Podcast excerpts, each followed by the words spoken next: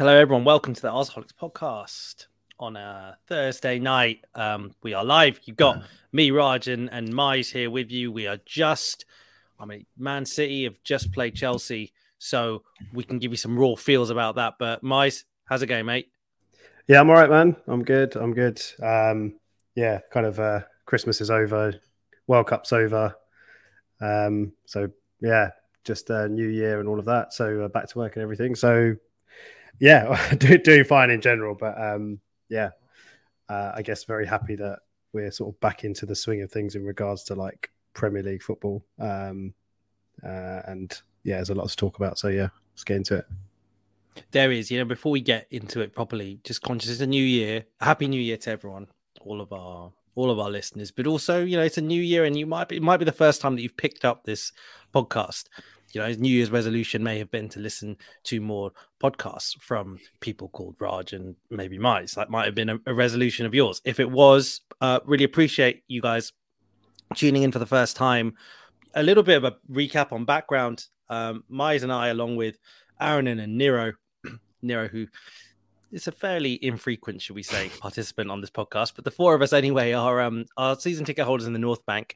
We've been going for a number of years, and um, and this podcast started in in, in lockdown. Um, and it was partly, I think it was filling a bit of a void, wasn't it, Mize, of, uh, of the conversations that we would have in the pub pre and post post Arsenal. Um, yeah. And uh, you know, we kind of missed each other, missed talking about Arsenal, um, and so we decided to just um, to do this and and and, and click record on um, on our conversation. Uh, and um, and really, you know, one of the things that we've we, have we have tried to do always is is bring a little bit about uh, of the match day experience. You know, after COVID, obviously when we're allowed back in the ground. Um, you know, we, we we really in our in our pods and our episodes wanted to try and I guess um, add some color to uh, to what people may have seen on TV in terms of what the atmosphere was like, some of the things that you notice when you're on the ground, you know, some you know, some things that you notice in a game, right? Which um you don't necessarily notice on TV, but you do um when you're there. So we um we you know we, we also wanted to do a little bit of that. And so if it's the first time that you're listening, you know, really hope you enjoy the podcast. Uh and um, you know, ho- ho- hopefully uh you'll tune in again. Um, today you've only got Mize and I. Uh, don't have. Usually it's three of us. Usually at least it's three of us. And and Aaron is um, unfortunately, well, no, happily for him, he's he's still traveling. So Aaron, and the diehard Arsenal fan that he is, was traveling in Asia for a little while. He, you know, he told his family that he flew back for Christmas. In reality, he flew back for the West Ham game. Um, and then uh, and then he went back out to um, to, to Asia. So he's he's in Asia at the moment and uh, in Vietnam, I think, at the moment. Um, and uh, so he wasn't at the Newcastle game either. Um, but um, but Mize and I were. So you know, Mize, before we get into the Newcastle game, uh, it's a bit raw, isn't it, in terms of um, the result that's just happened? Um, so let's just reflect on that for a moment. So Chelsea didn't do us a favour. Mm. Um, they just lost at home to Man City 1 0, the same score that we went to the, the bridge and won by. I mean, what's your initial feels, mate? It feels really weird, isn't it? Big, big here, sitting there going, like, you know, really rooting for Chelsea. Yeah. Uh, you know, because, feel, you know, yeah. we, you know in, in, a title race that, you know, we're in and they're not. Do you know what I mean? It's really weird. It is weird. It feels weird rooting for Chelsea and it feels weird um, paying such close attention to the City results at the moment. Um, not something we've had to do for, well, pretty much uh, last five, six years or longer than that. So um, weird, but quite nice, right? Because it means that these big games, we're actually, you know, we're directly impacted by the results. So it's it's just quite nice that we're involved and we're in the mix. Um, yeah, like initial reactions, like so I, I caught, I would say most of the game or a fair a fair chunk of the game. Didn't watch all of it and kind of had it on in the background. But um, initial thoughts, like I actually thought Chelsea might get a result tonight. Um, mm, Stamford Bridge is, gen- yeah, they're generally a difficult place to go. I didn't realize how bad their injury situation wasn't. Like we were just catching up before we started recording, and they obviously had a couple of other injuries, quite big injuries uh, at the start of the game as well, which must have impacted um, what they wanted to do. Um, but I think it it seemed like a pretty like City didn't play very well in the first half, and they seemed to, you know, come out Hmm. following probably a pep rollicking um, in, in, at halftime and came out in the second half basically a, a different team. It, it, looked like, and, and the city that we expect um, the City that we are used to seeing. And you know, pretty ballsy to be able to sub off Cancelo and Kyle Walker at halftime. I mean, arguably, arguably, I'm not saying they are, but the two best fullbacks in the league, mm. definitely paying for the best team in the league. Well, not at the moment, but you know what I mean. Um, and to make that kind of change away, you know, at Stamford Bridge, it's a pretty big call, um, and it paid off. So fair play. I think it felt like it was a bit of a just one of those games where lots of fixtures, lots of congestion. Um, yeah, in terms of games, and sometimes there's just matches where if you're going to basically try and win the league or win the league, then you need to just get get a result. Um, they didn't play at their best. Um, KDB wasn't at his best. Haaland actually didn't score, which is a surprise these days, um, or any game that he plays in. But you know they've they, have they have got the result. They've got the three points. So yeah, a little a little bit frustrated. But I think if you'd actually look at where Chelsea are this season, obviously league position wise, you know manager changing uh, mid season, all of that injuries. Uh, maybe we were more hopeful than anything that Chelsea might do mm. something tonight. Mm-hmm. Um, mm-hmm. And um, yeah, maybe a different season, another season or seasons gone by. Chelsea away, you know, is a bit of a tougher game, and maybe they might have got something from it. So you know, it is what it is. At the end of the day, from an Arsenal perspective, it doesn't really change anything for us because we're in a position now where we just got to just keep trying to do what we're doing yeah. and try to keep that consistency and that level, that performance level as, as high as it's been, uh, uh, and and see where it takes us for the rest of the season. That's that's all we can really focus on. You're totally right. It's also a game that um, you know when you contrast against Arsenal's game against Newcastle, this was really an occasion where it it became very obvious about what the difference is between Arsenal and Man City. When when Man City were, you know, it was still nil nil between the period of nil nil and one nil, they brought on 160 million pounds worth of substitutes on. Yeah, yeah, you know, uh, and then when they're seeing out the game, you know, 85th minute, we bring on maybe an Elneny. They bring in Kalvin Phillips, 50 million. Mm. You know, just to just to kind of just to shore it up a little bit, do yeah. some safe, you know, safety and numbers. Do you know what I mean?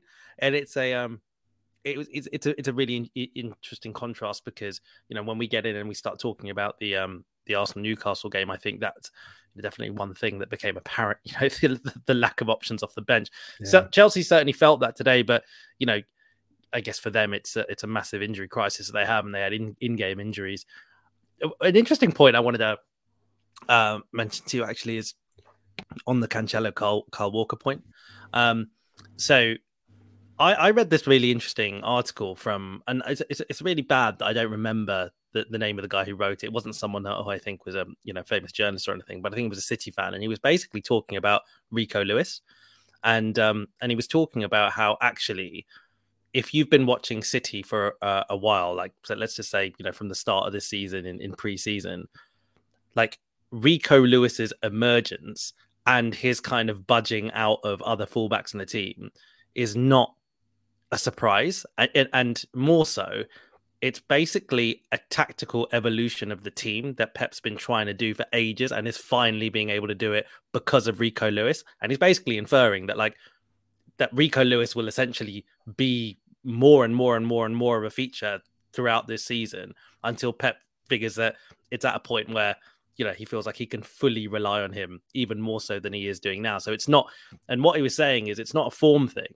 It's that mm. Rico Lewis is doing something in this team that none of the other fullbacks have been able to do, any of the ones that he signed in the past, or even the ones that he has now. And he was basically explaining that whenever Rico Lewis has come on, even if you go back to preseason and like you know the meaningless games, and even if you go just to the sub appearances that he'd had this season, leading up to I think he, he made his full debut in the in the uh, Champions League, I want to say.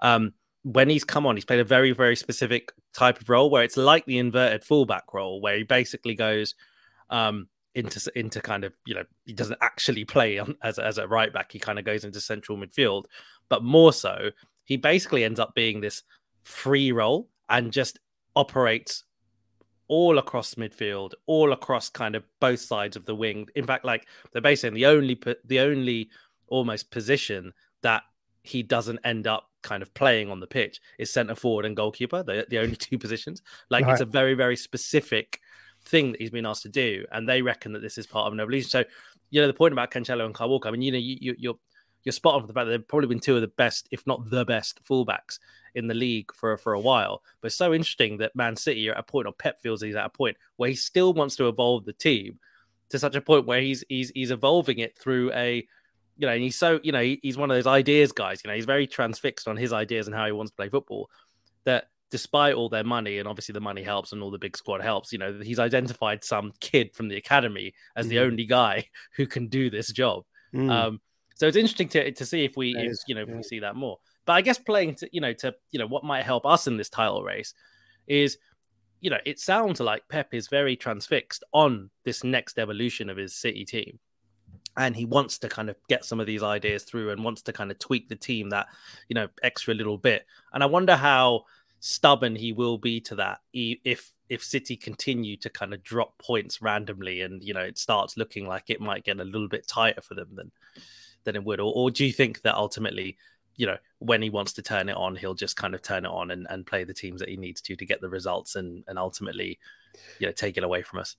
I don't I don't think it's to be honest I don't think it's necessarily either of those. I think it's just more a case of um you know he knows what to do to win Premier Leagues, and most of these players do as well. Um, and they've just got this you know freak up front who's probably going to hit 35, 40 goals in the Premier League this season. But I think it's actually more a case of if they do keep dropping. Obviously, they didn't tonight, but if they do have these sort of random results where they're dropping points, it might be more a case of assessing where they are in a couple of months and the focus might move slightly onto the Champions League um, because of for obvious reasons, right? They haven't won it.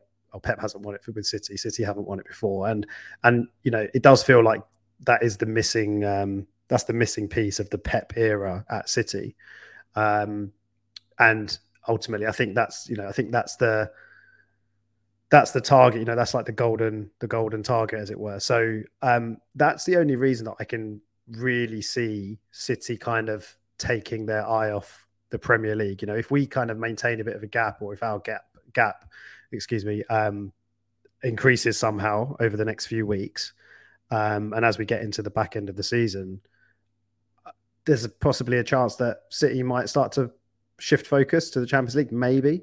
Um, but then you'd probably look at their again, you look at the fact that they're City, and you look at the fact that, like you mentioned, you know, the bench that they've got, the squad that they've got.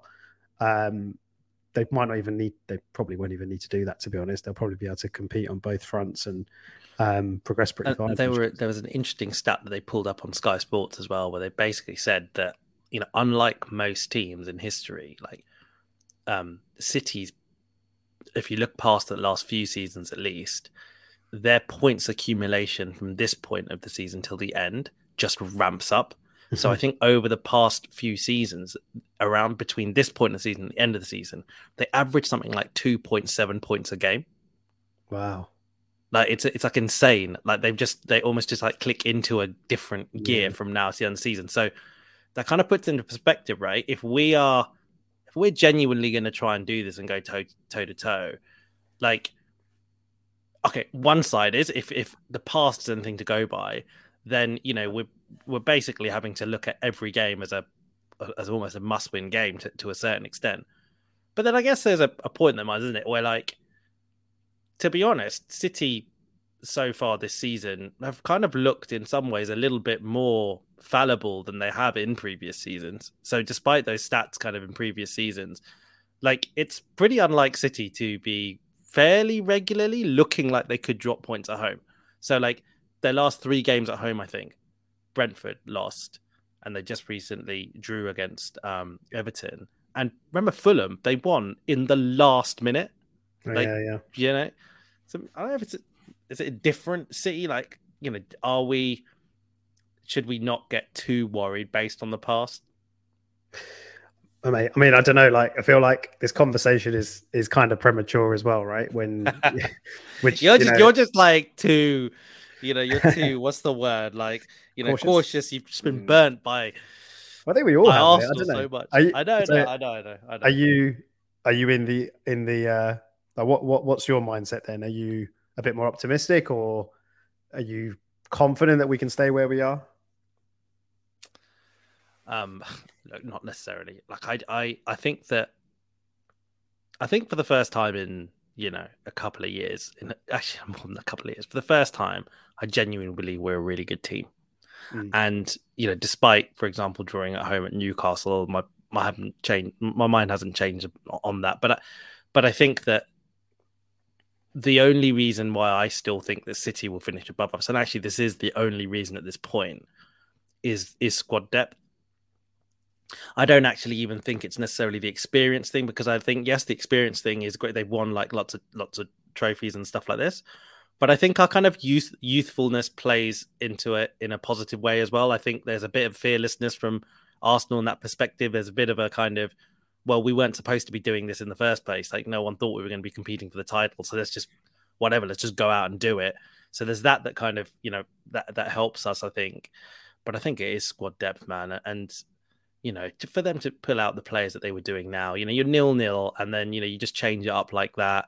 Yeah, we just don't have that at all at all. And even even this window, if we go into this window, and we'll talk about this window a bit later, if we go into this window and we sign a couple of players, it's still not it's still like nowhere near as oh, as as as deep as they are. Um, and yeah. uh, yeah, but I do I th- I, but I do think that I think that this season is is still going to be so up and down. Like I don't think I think there's a bit of a school of thought that's emerging amongst Arsenal fans that once this gap starts shrinking, um, there will be no way back. So it's almost like you know the inevitable will will happen as it starts shrinking. Mm. I, I I feel slightly differently because as you pointed out, Champions League will start City also have a number of difficult fixtures around this period as well. You know, like so.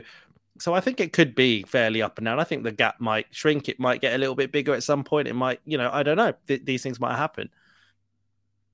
Um, but I, I think what was what started to alarm me slightly is is actually some of those other teams like in fact Newcastle, but Man United. Man United aren't as far off no, as I remember them being. Deceiving, wasn't it? But, yeah. Yeah. They're back. They seem to be back in it, but they've had a fairly comfortable run in terms of the mm. last few games, right? So kind of games you'd expect them to win. But yeah, like they've hit form at probably a decent time for them, especially as we've got them in a couple of weeks. But I mean, for me, mate, it's like like even I mean, you're probably getting the same thing. I don't, I don't know, but when you when I speak to mates um, who are fans of all, all, all, the other clubs, basically, or all of the bigger clubs, um, you know that we, we basically as soon as we dropped points against Newcastle the other night, I was getting messages saying, "Ah, oh, you guys, you know, it started. You know, it's uh, the, the lead's going to become what five points again come Thursday night."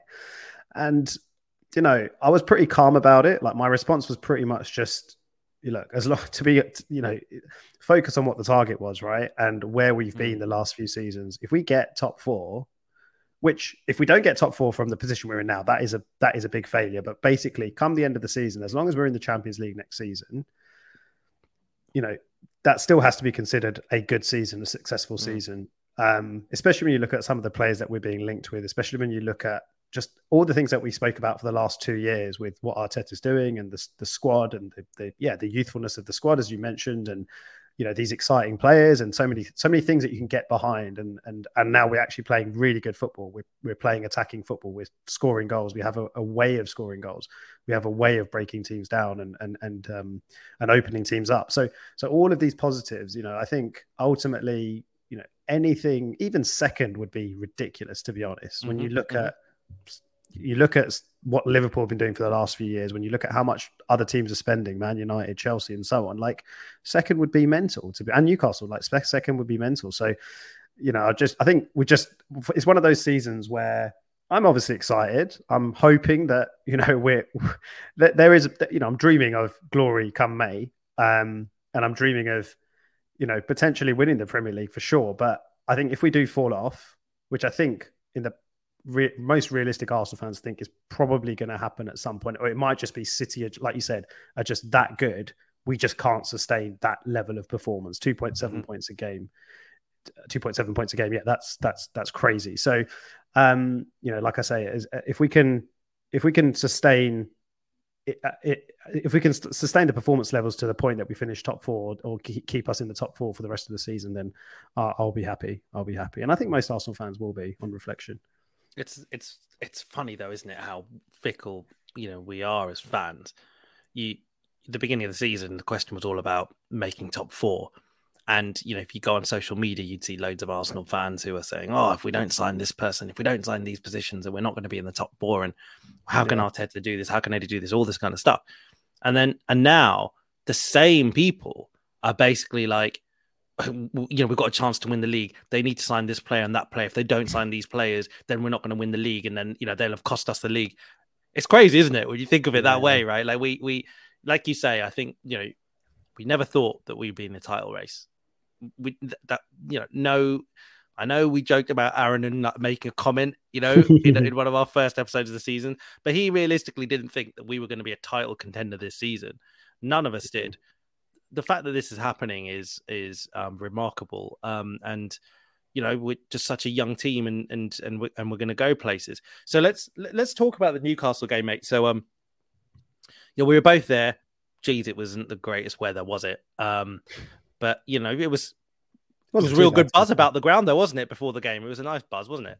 Yeah, yeah. I mean, kind of the buzz that we've been seeing quite a lot. Um, not just this season, but probably last season as well. Um, like I said before, uh, there's fans. Fans are kind of back on board with the club and, and with what the team are doing. So every reason to be happy. I mean, look, if you can't kind of get yourself up, given that we missed six, seven weeks of Premier League football, right? I think fans like me, I speak on behalf of myself. You know, I definitely just appreciate going back to the Emirates, you know, going back for the West Ham game, going going back for the Newcastle game. It was just just nice to be back at the Emirates and watching live football again. So yeah, no, it was, it was a good buzz. I think everyone was.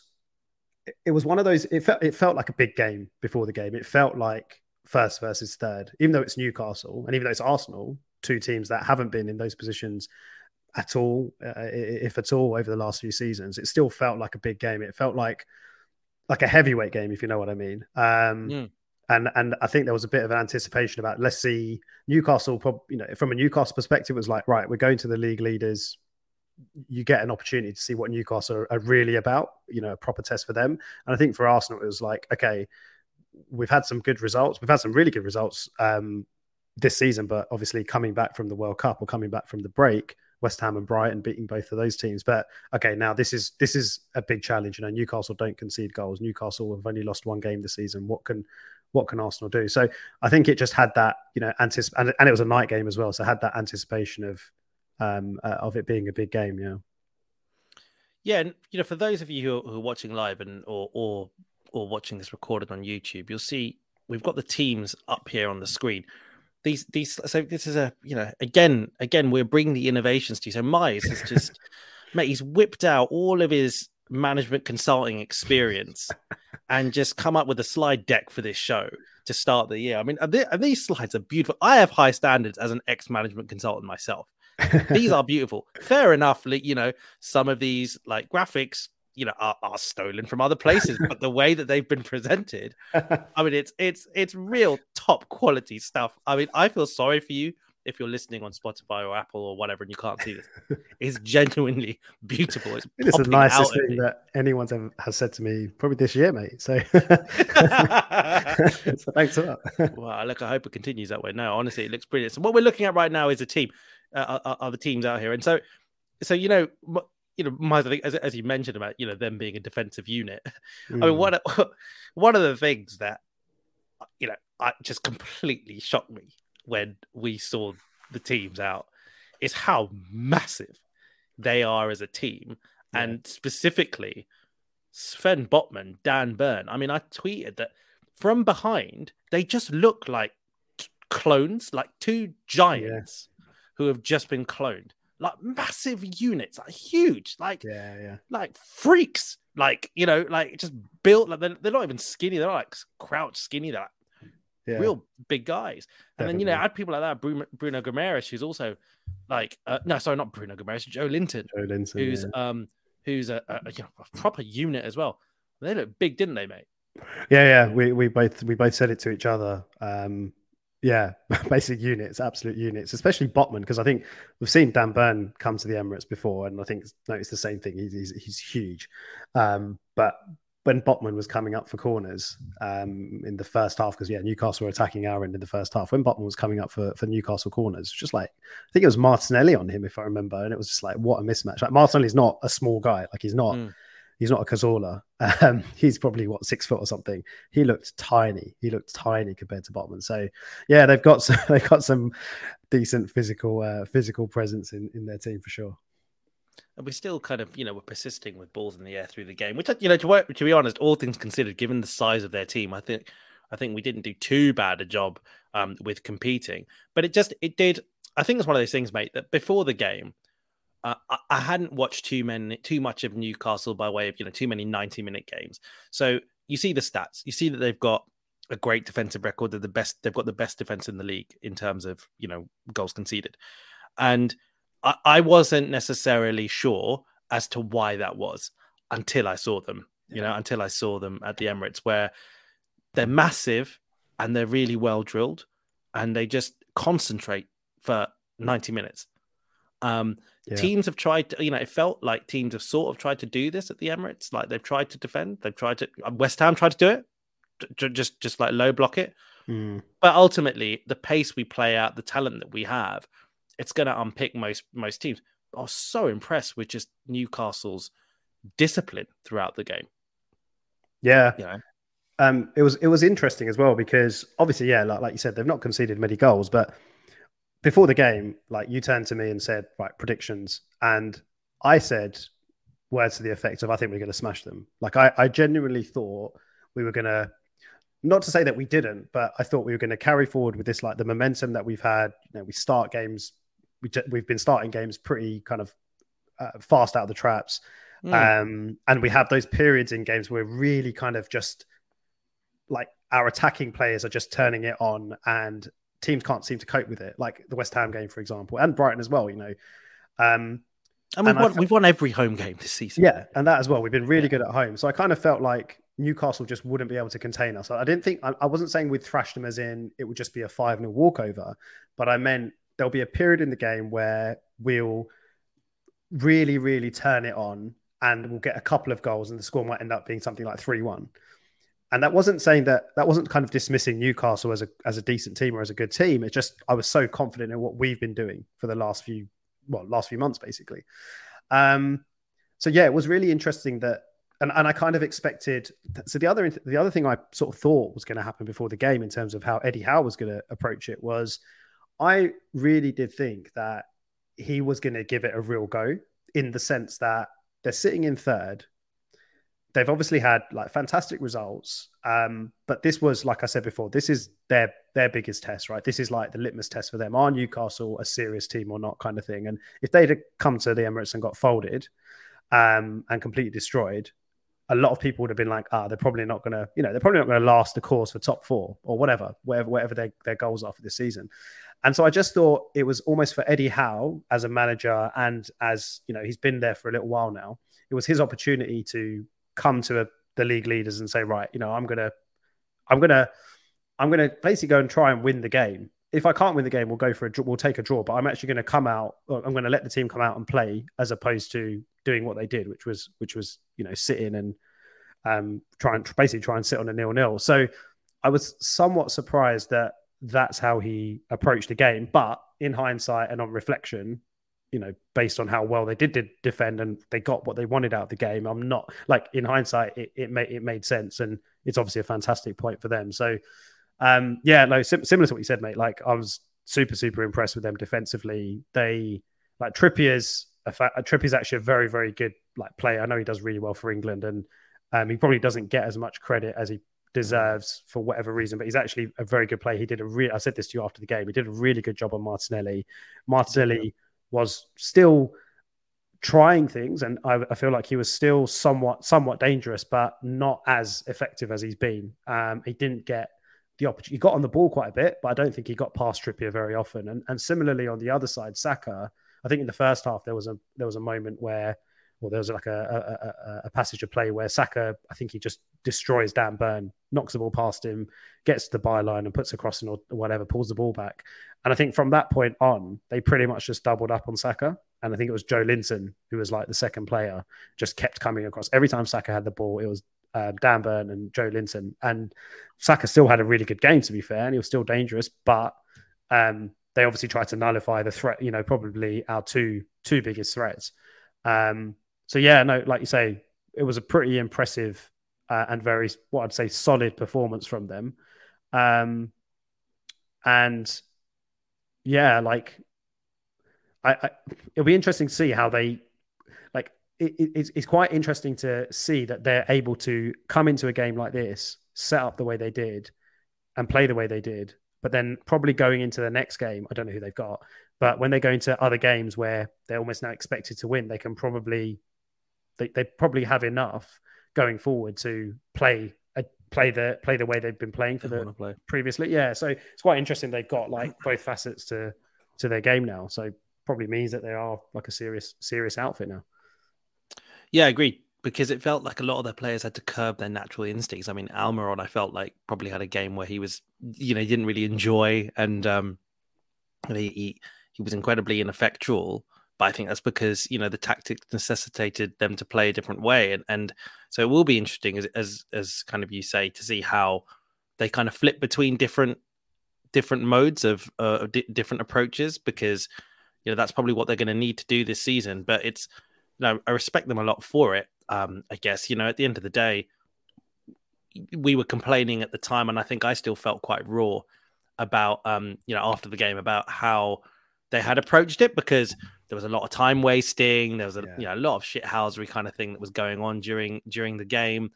There was a lot of fouling. Felt the referee, you know, I felt the referee was you know not not being very consistent or just or just maybe a little bit kind of haphazard with how he was issuing his fouls and yellows. And if you look at the stats of the game, like we've got on the screen here, it would just um you know it basically tells a story of of a a, a superior team at home um, trying to kind of go up against a low block. Basically, that's what the stats sort of show. They show, you know, a home team with a high amount of possession, more shots, more passes, um, fewer fouls. Basically, that's um, that's what um, w- what it shows. But but in practice, you know, they, they probably did do a lot of other things right. Like you said, you mentioned about Kieran Trippier doing just a really good job on on um, on Martinelli and just you know how they dealt with wingers. Um, I think another thing that to, to be called out is, is Odegaard was not as effective as normal. Um, and I think in in retrospect, I think they just did a very very good job on him uh, and putting a lot of they put a lot of pressure on Odegaard. They didn't really give him that much time on the ball, didn't let him dictate the game as he normally was. And I think that similarly, kind of w- with what they were doing to Xhaka, they were just rushing us a little bit. Mm. So I think the point on Martinelli, for example, I think you know Martinelli it felt like didn't have his most effective game, but I you know now looking back on it, I think a lot of that was I, I recall many times the passes to him being a little bit short or a bit a bit too or a bit too long or a bit just kind of mistimed and him having to do a little bit more work than normal like basically just not receiving it in uh in, in as a as a quality of pass as as we've come been used to seeing him receive. And I think that's basically because of the pressure that Newcastle put on the likes of Xhaka and Odegaard and, and even Partey. So yeah. I do I do sort of credit credit them in that. Um, but I credit us as well. Like we we really kept going, didn't we? I mean, we were really, you know, the the the, the kind of effort was still there. That you know, we we were knocking on the door. Yes, a lot of those crosses that were going into the boss box seemed a, a little bit pointless at times, given how big they were. But you know, we we nearly got there towards the end, didn't we? There were a couple of moments. Yeah. Eddie had a good chance. Yeah, yeah, no, he did. And to be fair, it was a it was a good chance that he, you know, I think he did everything he could have done in, with that chance. Mm. Um, and it was just a good save. It was a good save from Pope. But I think this is the thing, mate. Like we we kind of we basically said it already. You know, if like you say, we we were we almost did it. We just needed a little bit more, and that's probably the situation, you know, that, that, that that's exactly the kind of game where you need a little bit more off the bench, or you need that little game changer. You need like an ESR, maybe a Mudryk, you know, that kind of player, maybe another striking option. You know, if Jesus was fit, then it would be Nketiah coming off the bench, and you're chucking on a second striker kind of thing. You know, um, you just that's where sometimes well, that's where it definitely did cost us. Once maybe it didn't cost us as such, but maybe that's the thing that we're missing. Mm. Um, having those options to come off the bench and just maybe change it up a little bit. Um, in terms of what we had, though, so to interrupt, in terms of what we had, would you have done anything differently in hindsight? As in, in terms of Who- subs and you know in, in terms of what. Oh, was as in who we had on it. Sorry. Yeah, yeah.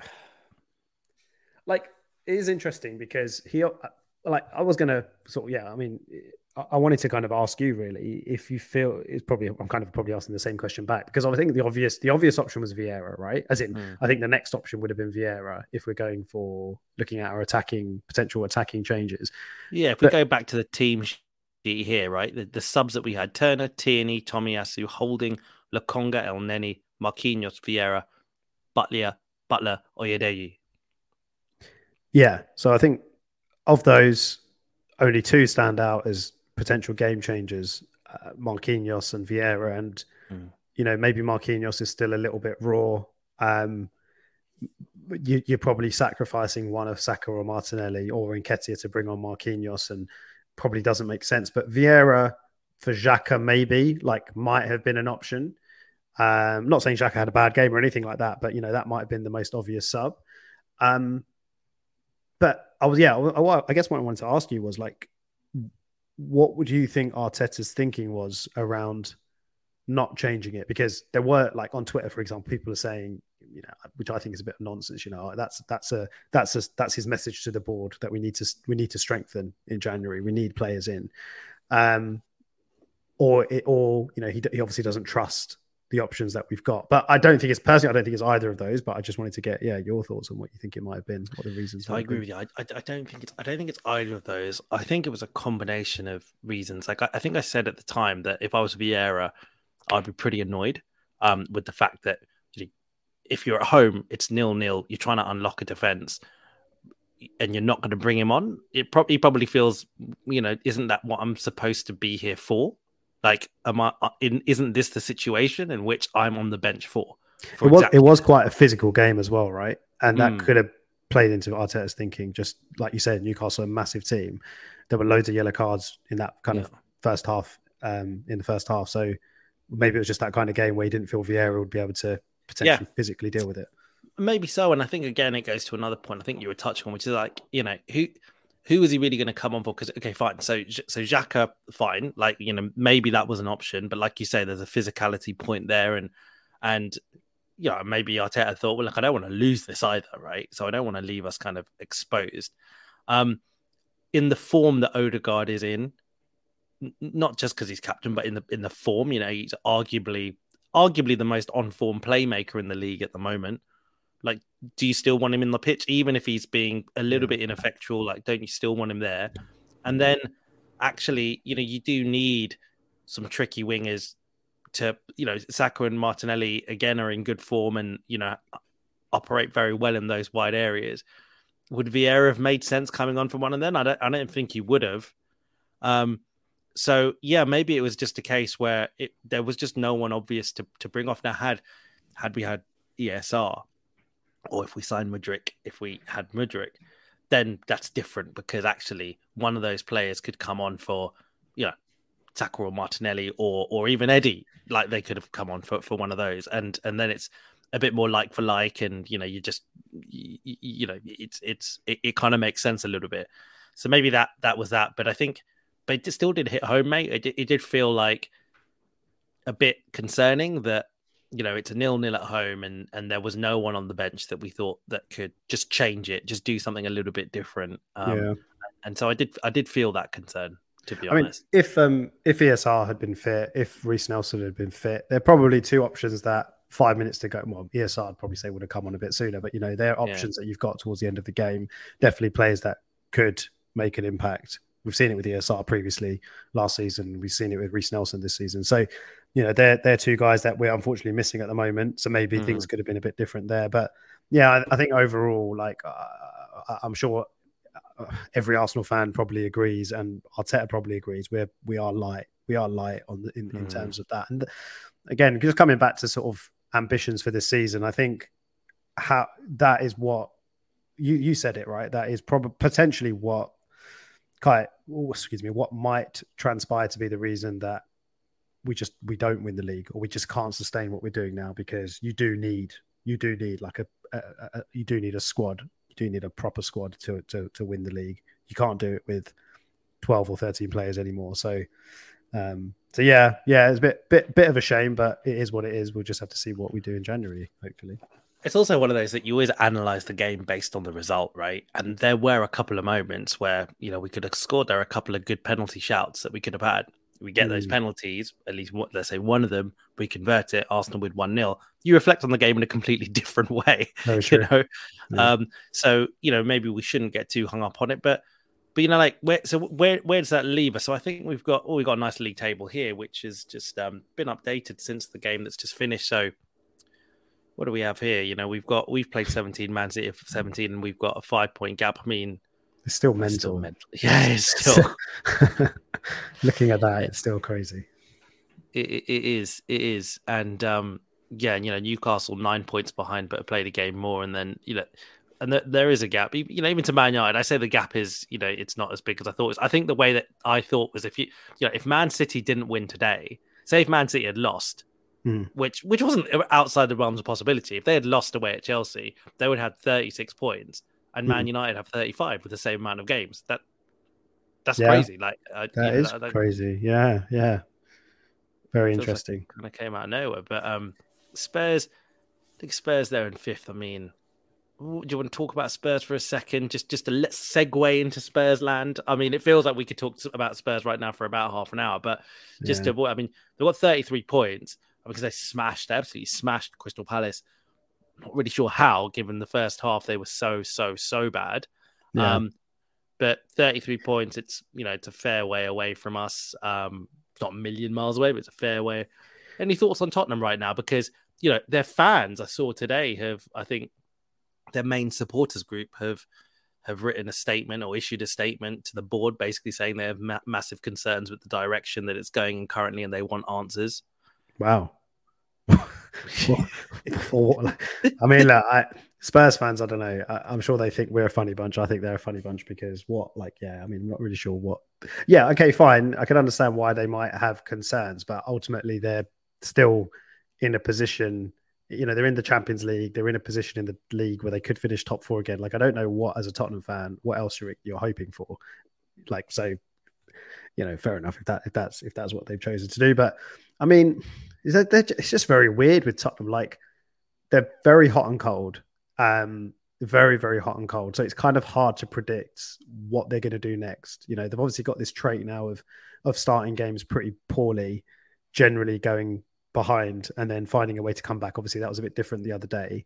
Well, it wasn't to be honest, because I don't think they played very. I think I texted you guys, mm-hmm. uh, WhatsApp you guys, maybe half time or whatever, and I was like something along the lines of, you know, this could be the match that retires Conte or Conte resigns because they looked awful in that first half. They looked really, really. I think Palace were Palace. Palace looked like the team that were going to score, and obviously that all changed in the second half. And I mean, this is the thing, right? There, one Harry Kane. I think you know, even Son has not been as good this season. You know, Kulusevski's injured at the moment. It just feels like you take Harry Kane out of this team. I'm not really sure what's what's left. Like, I don't know. I don't think they'd be able to sustain top four or, fifth even. I think they'd really fall down the table. Mm. Um, but ultimately, like, there is a big gap between us and them. but we've got them next week, right? So I'm not saying, yeah, I don't know. Like it's one for me. I mean, I know we're not talking about Spurs yet because we've got a game before then, but like that Spurs game, just kind of looking ahead a little bit. I that game for me is a game where we just can't lose. Like mm-hmm. I just it just it it's a potentially one of those games where it just lifts it just gives Spurs a lift off for this for the rest of the season for them. Like if they go if they beat us again um at the lane. So and and given the position that we're in, if if we get, I mean, like, obviously, I'd love to go there and win, but if we can get a draw, I'd say if we can, if we get a draw, I don't think that's the worst result, and it just keeps that very very big gap between us and them, um, mm. and it means that we're just focusing on you know kind of holding City off, and they're focusing on trying to sneak back into the top four. As if they, as if they, whereas if they win, the gap closes.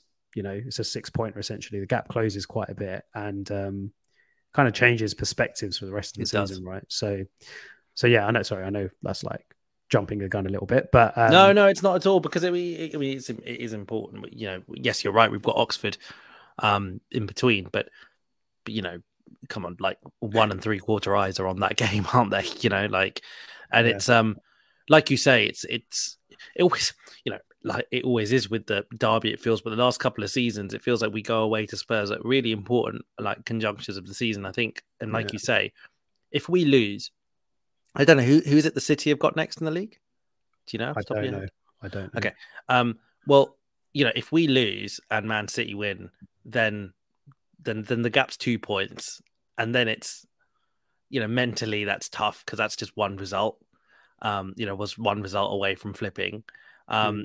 and then you know, then then you start kind of well, you start wondering. Then you got Man United who are coming up now, and we'll have a look at the fixtures in a second. But and like you say, you know, Tottenham, you don't want it to propel them, but we it's tough as well because you kind of want to just you you wish it wasn't a you wish it wasn't a derby in theory, right? Because because otherwise, all you've got is a situation where you've got a very good team at the top of the league playing a team who are very ropey, home or away. Mm. Uh, hmm. but you know, it seems to make no difference. And Unai Emery's just gone there f- with Villa and just you know humbled them completely. Um, you think you know we're better than Aston Villa.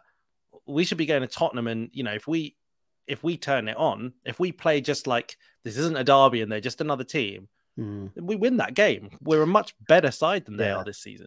It's get, it's going to be interesting as well because yeah, exactly that, right? If we can if we can like not play the occasion because that's what happened last season, right? When we went there and hmm. lost, when we needed to just not lose, like that was just a must not lose game. Um, and we went there and yeah, we just completely got sucked into the occasion. Um, and and and the atmosphere and the crowd and all of that and and it, and we, yeah we basically just sort of folded really didn't we so I, am hoping that we've learned a little bit from that experience and the St James's Park experience last season. You know that those kind of pressure games last season where we just didn't either turn up or mentally we weren't right, whatever it was. Like I'm hoping that we've learned a little bit of a lesson because um, I'm very very glad that this game is not at the same time as it was last season. So I'm glad this is not like the second or third last. It's not going to define. The, it's not gonna, exactly yeah. like there's time to come back. Like if we do have a bad result, there's time to come back. But look, I think at the end of the day, it's kind of like my my attitude towards it is quite similar to the Newcastle game in the sense that, like you say, if we go there and play our game,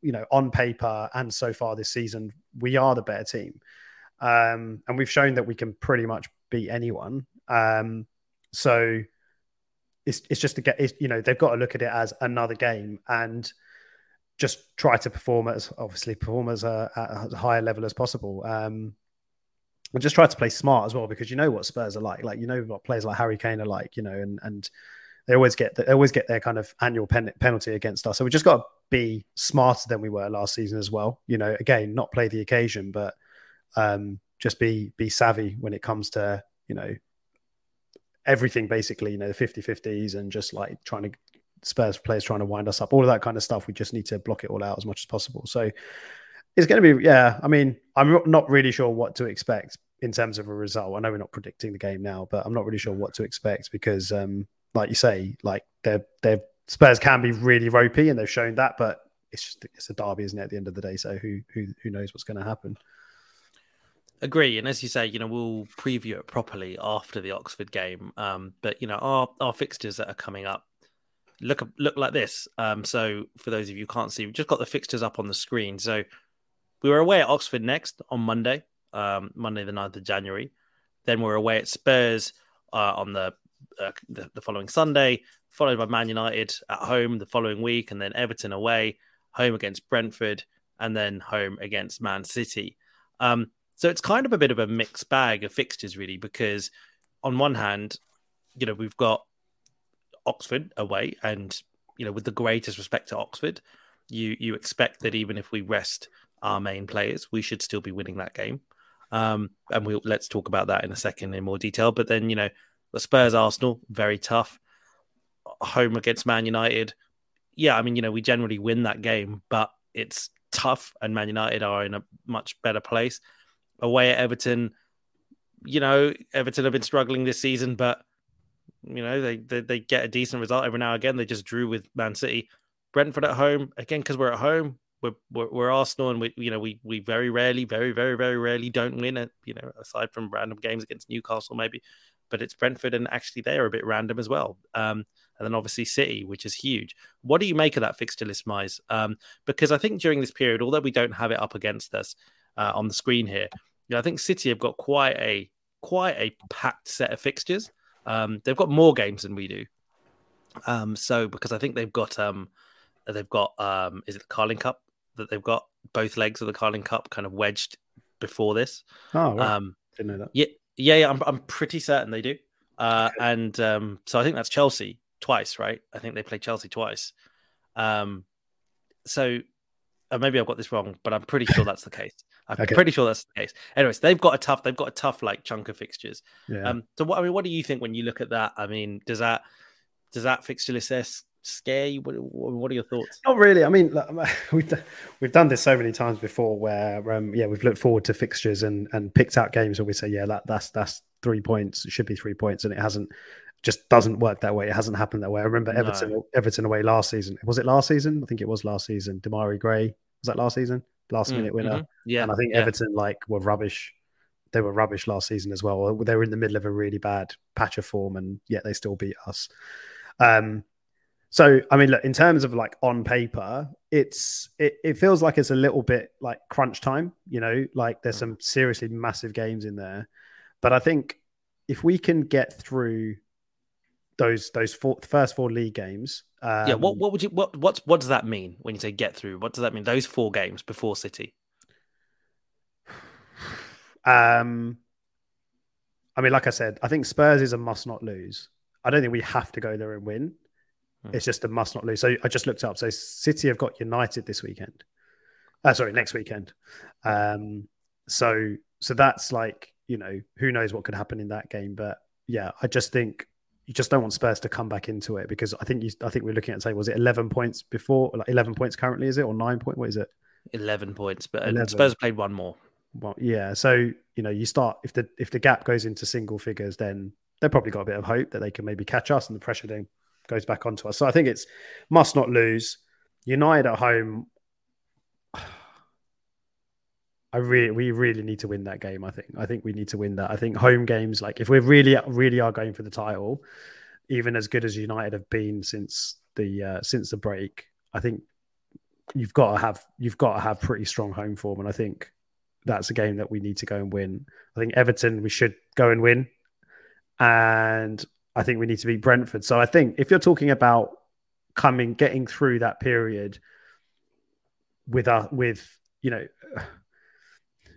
if the target is basically trying to retain first place, um, then which obviously it is, but you know what I mean, right? Then I'm sort of looking at uh, ten points from those four games. Yeah, I would um, I would tend to agree with it. I think if it is okay, if we genuinely think that we want to try and win the league, mm. then I think it is 10 and at a minimum nine. Um, but I think, I think if I look at that set of fixtures, if we came out with two wins and two draws, I'd feel like, do you know what? Maybe that's fair. Like, you know, there are a couple of tough Spurs, Arsenal, like like you say, like I mean, if we came out with a draw, I'd probably be quite happy. Obviously, I want us to win, but I'd probably be okay. I'd be okay with a draw. Yeah. And then I think out those next three games, you know, it's just maybe, maybe there's a. And then obviously, you know, I say this, and then obviously a lot depends then on Arsenal City because I, I genuinely feel like we could we could lose one of the games leading up to Man City. We could we could drop points in a couple of those games, but we could beat Man City. Yeah, yeah. We can we can definitely beat Man City. I mean, it was last season, wasn't it, where it was like a Rodri last minute winner. We yeah. weren't that you know we had played so well that game, and we've come on even stronger since then. Um, so no, we can. I mean, like, I'm really yeah. So I, I'm very much looking forward to that City game. But I think the main thing for us going into the City game, whatever kind of points tally we we we how many points we get from those four games, the main thing is like the state of the the state of the team, the state of the squad. You know, injuries. Um, I know Jesus isn't going to be back, but you know, you look at the bench, like we've talked about a few times now. The the next players to come in is um, there's a bit of a concern there, really, right? Mm. We might do some business between now and the City game, and hopefully we do. But again, it's probably going to be right, a player. open. Someone can yeah. come in today. yeah, a player, maybe two. Um, yeah. No one's expecting kind of you know us to bolster the squad that that massively. So, um, like if we're if we're a couple of key players down come the City game, which is very possible because a number of you know is now now until the end of the season. There's just there's just going to be so many games. Like if Partey's yeah. injured, if Saka's injured, for example, whatever you know, like whoever it might be, you go into the City game and then you're looking across, and they've got like you pointed out, Grealish coming off the bench, Mahrez coming off the bench.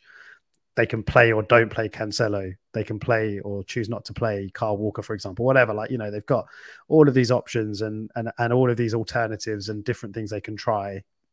It makes it quite tough. But again, if we're in a position where we don't actually have to, we, we might be in a position where a draw might not be the worst result.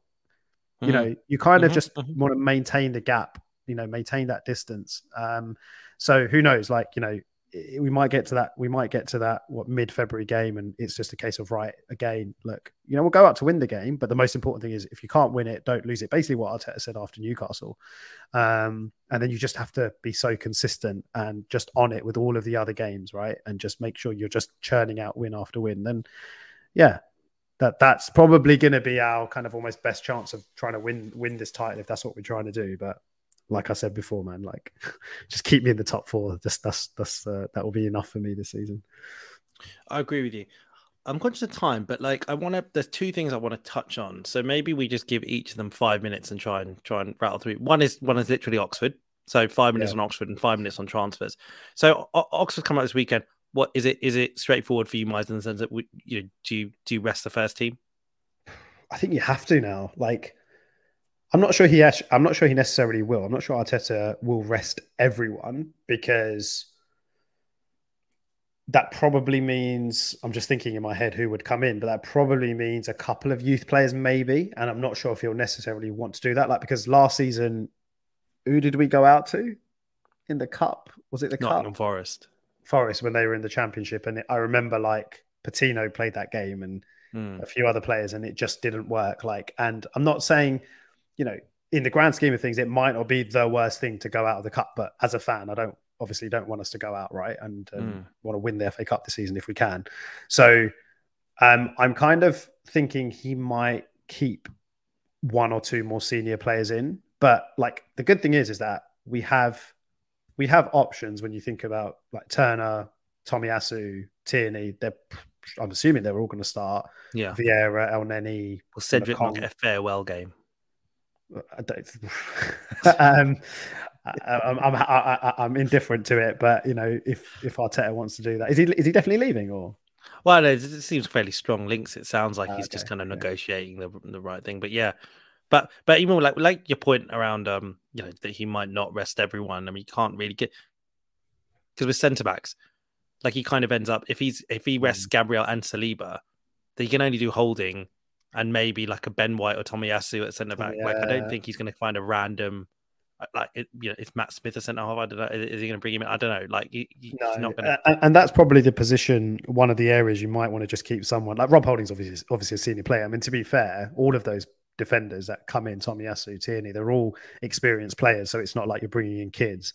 But yeah, I mean, that might be a position where he might just keep Gabriel at, at, at left centre back, maybe. Um, but I think generally it will probably be, probably be like I'm I'm hoping Saka's nowhere near the squad, for example. Like mm-hmm. I just don't mm-hmm. want him because it's away. Yeah, it's Oxford away, right? Like I'm, I'm sure their tactics going to be to try and rough us up and all the rest of it. Um, uh, and try and play a physical game. I have no idea how Oxford play football and what kind of football they play, but I would assume that's going to be what they're going to try and do to us. So don't want Saka anywhere near the pitch. Ideally, don't really want Martinelli anywhere near the pitch, but I can see them no.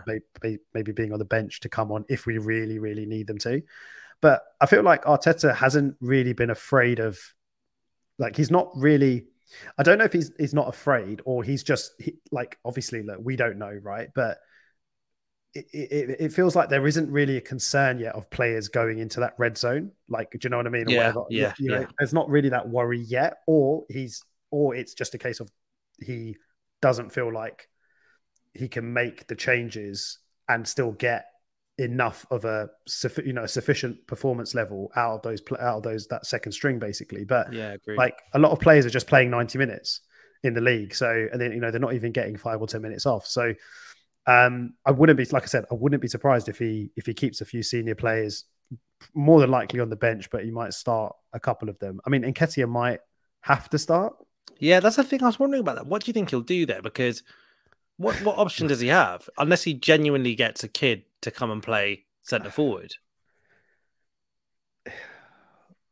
I just I can't. I mean, you're looking at what Marquinhos, Vieira, ESR's not. I can't. He's not going to throw ESR in, like you know, even if he's back. But he's, you know, so there's a good chance that someone like a Nwaneri will will play, someone right. like that. That there's that Cozier Duberry, yeah, yeah, um, and uh, I think Khayon Edwards is kind of the the other kind of centre forward from um who, who looks fairly promising. Yeah, but like I because it's it's a risk though because you, you can't. What happens if you play Eddie and he gets injured? Mm, what are we gonna do? Massive risk. Well, and got to sign a striker in, yeah, about, yeah, exactly. About ten days or whatever it is. So two yeah. weeks. So yeah, that that I mean that's the thing. There isn't. I don't know. I don't know what what what do you do. Um, I, I I don't. I can't see him starting a kid up front. Like that's a lot of pressure because the, the names you mentioned, like these guys are not even getting minutes like in the league, obviously, and mm. maybe they came on like in the Europa League. I don't remember to be honest, or they've got some minutes in the Europa League. But you know, you're just throwing these guys in cold and expect it. We still need to win the game, right? Like, mm. still need to win, win, the game. Just put put the game to bed as early as possible and, and make the changes if we, you know, whatever. Like, just basically then manage the game from there. So, yeah, it's going to be quite interesting. I, I, have a feeling he might just have to start Nketiah because there's just literally mm. no one else. Um, uh, and just yeah, hope and pray that nothing happens to him. Yeah, definitely because if something does happen to him, I can see a uh, a certain Ukrainian club adding another hmm. 50, 60 million onto a price tag of someone. Talking about that hmm. for a five minutes, my so look like it's the, the biggest the the biggest uh, news story with regards to Arsenal transfers is the um is the quite public pursuit now, I guess, of, of Mudryk. It's both parties have basically, you know, almost come out and said that it's it's the negotiating and blah blah blah. Um, Shakhtar seem to be really bullish, and apparently we made a second bid, and it hasn't been clear as to whether that second bid's been turned down. Don't really know w- what the status is. Um, we know yeah. that the player like is gagging for it. Yeah, he's yeah. basically on his knees. Don't think you can can do much more than what what he's doing to come. Um, we know that like there's been rumors of Chelsea kind of trying to hijack the bid. Now getting another couple of injuries in the game just now well, I don't know if they'll take that kind of even more seriously and really be going for it. What's mm. your feeling on this one? Um, do you do you do you feel like we need to kind of get it done, whatever whatever, or um? Uh, I've started, you know, my my um kind of ethos, as it were, when it comes to transfers now, is I, as a fan, don't really care like how much we spend anymore. Like I use like most Arsenal fans have this thing where it's like, oh, you, know, why are we paying 60 million for this guy? It's way too much. We shouldn't be paying anywhere more than anything more than 40 or whatever. Like Arsenal fans turn into like accountants and financial experts. But, and I, I used to be one of those, right? But I just don't really like, you know, for me, it's like if, I guess it's because I've got so much trust now in what we do, what we've done uh, in terms of transfers in, the players that we've brought in, the risks that we've taken, you know, the faith that we put into certain players. When, if, if it's a case of Shakhtar just asking for too much, and the club feel it's he's not worth that level of investment, then fine, we walk away. Like it is a it is a different. It's probably a different scenario now than we expected it would be back at the start of the season, in terms of he potentially could be the difference between first and second, or second and third, whatever, or winning the Europa League or not, for example. But at the same time, like I'm pretty comfortable with the club just you know, basically taking the taking the right call, and and and it does feel like Shakhtar, uh, like I think he's played like thirty professional games or something like that mm-hmm. in it's his career. at all. Yeah, it's not, it's not, for the money they're asking for, right? And apparently, the reason they're asking for so much is based on similar types of players, positionally. Antony being cited, and, yeah, yeah, and, Grealish being and cited, you, yeah, yeah, and I mean that's City and Man United putting that money down. So, mm. um, you know, it, it, it does it. I think it like when we last spoke, which was a couple of weeks ago, I think you were very confident that that deal would happen. Mm. I wasn't so much because I felt like it was quite a lot of money that I didn't think the club would do in January. Now, a, a couple of things have happened since then, since we last spoke, which is one, we've had some really good results and we've maintained our position at the top.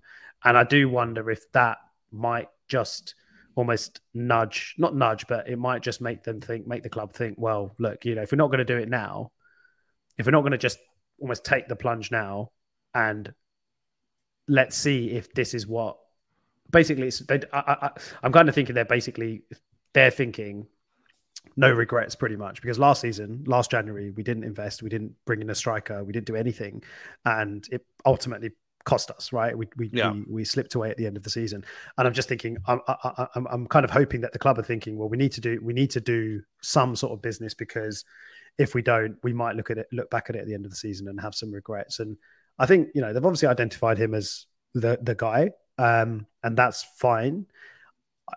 I don't think we'll get like absolutely, you know, I don't think we'll we'll go I don't think we'll pay what Shakhtar are asking. I think that's mm kind of mm-hmm. obvious based on the offers that have gone in. Um, but it sounds like we're just trying to, yeah, just trying to get a price agreed and um, see if Shakhtar, Shakhtar will accept. So I kind of, I'm fairly hopeful it will happen. Um, and it will, it, but yeah, like the Chelsea thing did worry me a little bit. Like the links with Chelsea did worry me a little bit. Like you say, another couple of injuries. I wonder, I wonder if that changes things, things for them. Would you do anything? Is there anything else that you do in the in the window? Well, I mean, like, yeah, I'd probably, I'd probably buy a whole new bench. Like, you know, as in, like, yeah, yeah there's, there's, uh, obviously, like, I think, um, realistically, I, I want to say central midfield, but I don't know how you. I don't know if there's anyone like Elneny as a player that comes in for two or three or four games isn't a bad option. Like, mm. he's obviously not a Partey, um, nowhere near. And I think if you play him for long enough, you play him for like 10 games, there will be those games where you just realize, okay, yeah, he's he's not he's just not as good. He's just not as good in every department. But I can't see us signing a another big time midfielder. I can't see us signing a Bellingham, a Rice in January, right? I don't think anyone's expecting no. that, right? Yeah. So I'm kind of like, well, it would be good to bring in a squad player, but I think it would probably be someone like at that kind of level and on any level, but it'd be more for the numbers and you know, yeah, bolstering the squad and just having that backup in case we need it in central midfield. Um, yeah, obviously a striker would be amazing if we can get someone in, but again, like how do you how do you bring you know we had this we had this debate last season right when Newcastle signed Chris Wood. Mm. You know, I, I, it was quite interesting because when Chris Wood came off the bench uh, the other night, I did think, you know what? Despite me and you probably saying, you know, he's not the he's not the player that we want to sign for the reasons we talked about last last um, last January, hypothetically. You know, having him on our bench as a bit of a wild card type sub wouldn't be the worst thing. A player like that, right? Mm-hmm, mm-hmm. So if there is a striker out there that you know is like an option B when we need, like we needed the other night, we needed to bring someone on and you know hope the ball breaks in the box or there's a there's a cross or a set piece or something and gets on the end of it. If there's a striker like that, then yeah, I'd be more than happy for someone like that to come in um, and if they're happy to kind of sit on the bench and play a bit part, because like these games now, like once the Europa League comes back, there's just going to be so many games. Yeah, exactly. Um, and if we go, it's, it's, it's hard because you need to find a player who is really happy to play that very specific role. They're going to have to know that they're not even going to be necessarily second choice. Yeah, like it's they're more of a they're they're basically there as a bench player, but they're actually probably arguably going to get more minutes than sometimes your second choice would, because you're going to have game situations where you want to change it up. Now, if we hypothetically, if you've got Gabriel Jesus on the pitch and you need a goal, okay, you could bring Eddie, Eddie on totally, whatever, but he's not necessarily adding too much of a different dimension, you know. Yep. yep. So, so you, you want someone like, but like you said, it's just so hard to. It's like who it's, it's, it, it, would. I mean, I, I, guess the the great position that we're in is we're obviously pretty attractive to come to right now, right? Because you're basically saying to any player, like you could be the guy that comes and is the difference that helps us win the Premier League, or you know, wins the Europa League this season. So, um, you know, if you're looking at kind of lower league, no, sorry, lower clubs in the Premier League, or basically, yeah, like clubs in the you know mid-table teams that might have a striker that would be more than happy to come. There might be a deal there to be done, maybe, but it doesn't look like we're, not really being linked with anyone. I think the only link is like Vlahovic, isn't it? I think there was like mm. talk about we might be backing for him because whatever's going on with him, but I don't know, man. Part of me is like, screw him. He didn't want to come to us last. Yeah, last I'm that too. Uh, I, I, I, I, think I think they've made it so clear. Arsenal made it so clear. Gabriel Jesus is number one, mm. and so I think that it's going to be very.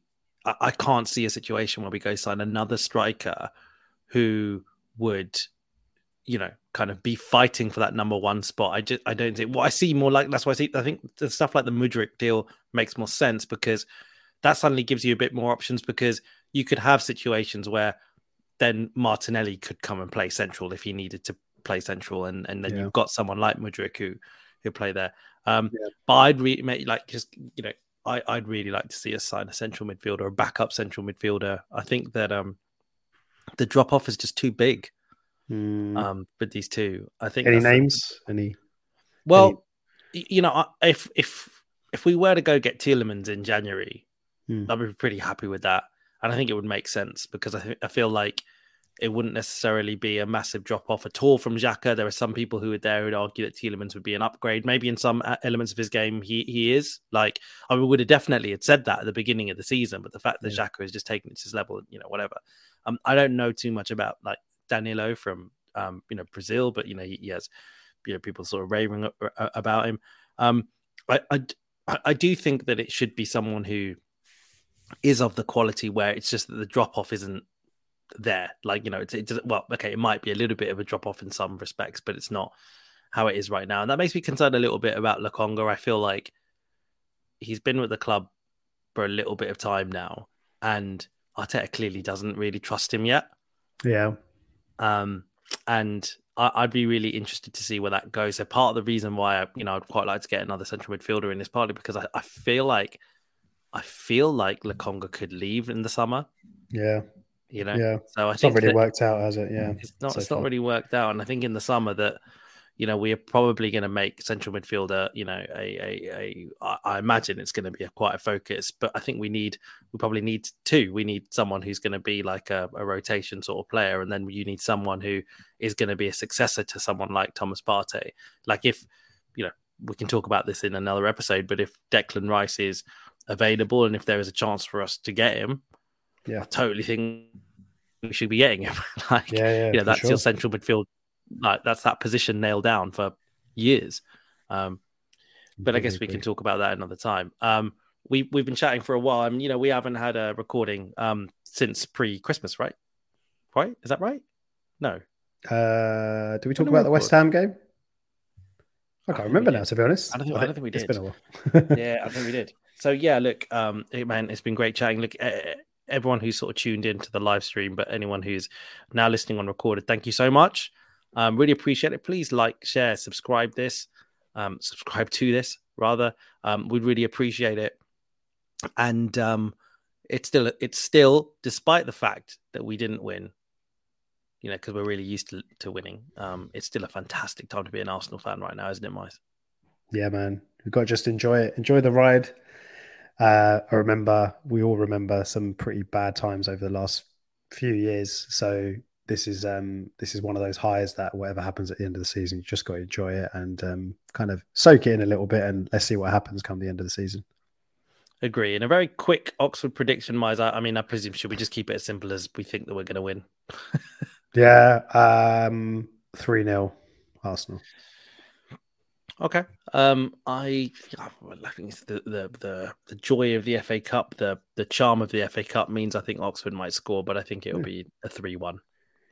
Anything anything other than Arsenal win and Jesus, I mean, yeah, I don't even know what league they're in. They League One, League Two. Oh, you're on mute, mate. How long have I been on mute for? Just like 10, five seconds.